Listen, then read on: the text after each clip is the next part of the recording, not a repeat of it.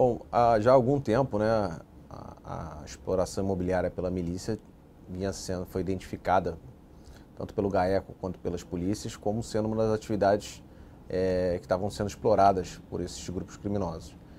É, o GAECO há muitos anos atua na milícia em, atacando todas as atividades que elas costumam explorar. Né? Então, é, venda de gás, transporte alternativo, taxas de segurança.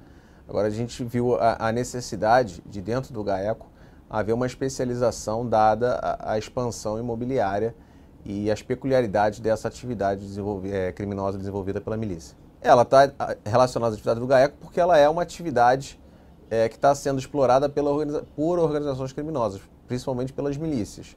Né? Então, o GAECO, é, ao longo de toda a sua história, ofereceu centenas de denúncias contra milícias, prendeu centenas de milicianos, é, e agora tem um, além de toda a, continuar é, reprimindo as atividades rotineiras da milícia, como taxa de segurança, como venda de gás, enfim, transporte alternativo, tem também um foco específico na questão da, da expansão imobiliária, dado a, a, a, essa atividade ser muito lucrativa e ser atualmente a que mais está é, sendo explorada por, por esses milicianos.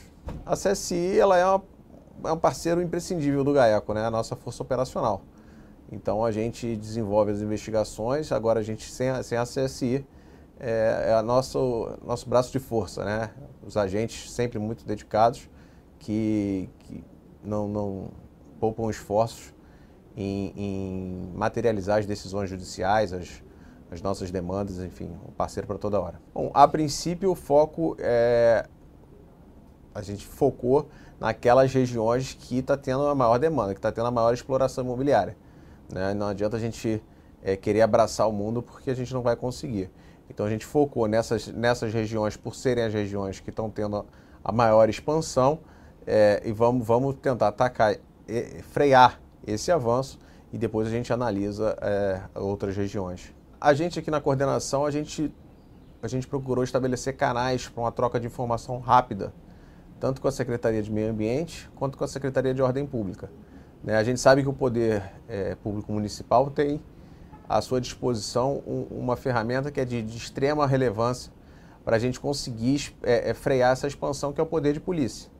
Né? Enquanto o imóvel está em construção, enfim, não tem uma, uma, família lá, é possível, só com base no poder de polícia, ao município é, fazer a demolição daquele, daquele imóvel, daquele condomínio então a gente estabeleceu essa parceria para uma troca rápida de informações.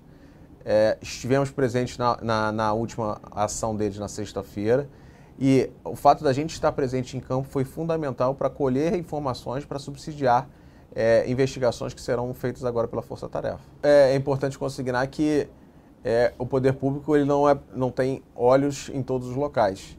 Então seria de extrema relevância que a população utilizasse os canais, tanto do Ministério Público da Ouvidoria quanto o canal de comunicação com a Prefeitura e denunciasse é, ocupações, a construção é, de condomínios em áreas de proteção ambiental, enfim, esse tipo de atividade explorada pela milícia, que a, que a população fizesse uso tanto da ouvidoria do MP quanto do canal da Prefeitura, o 1746, né, o 127 do MP e o 1746, para denunciar para que a gente possa agir.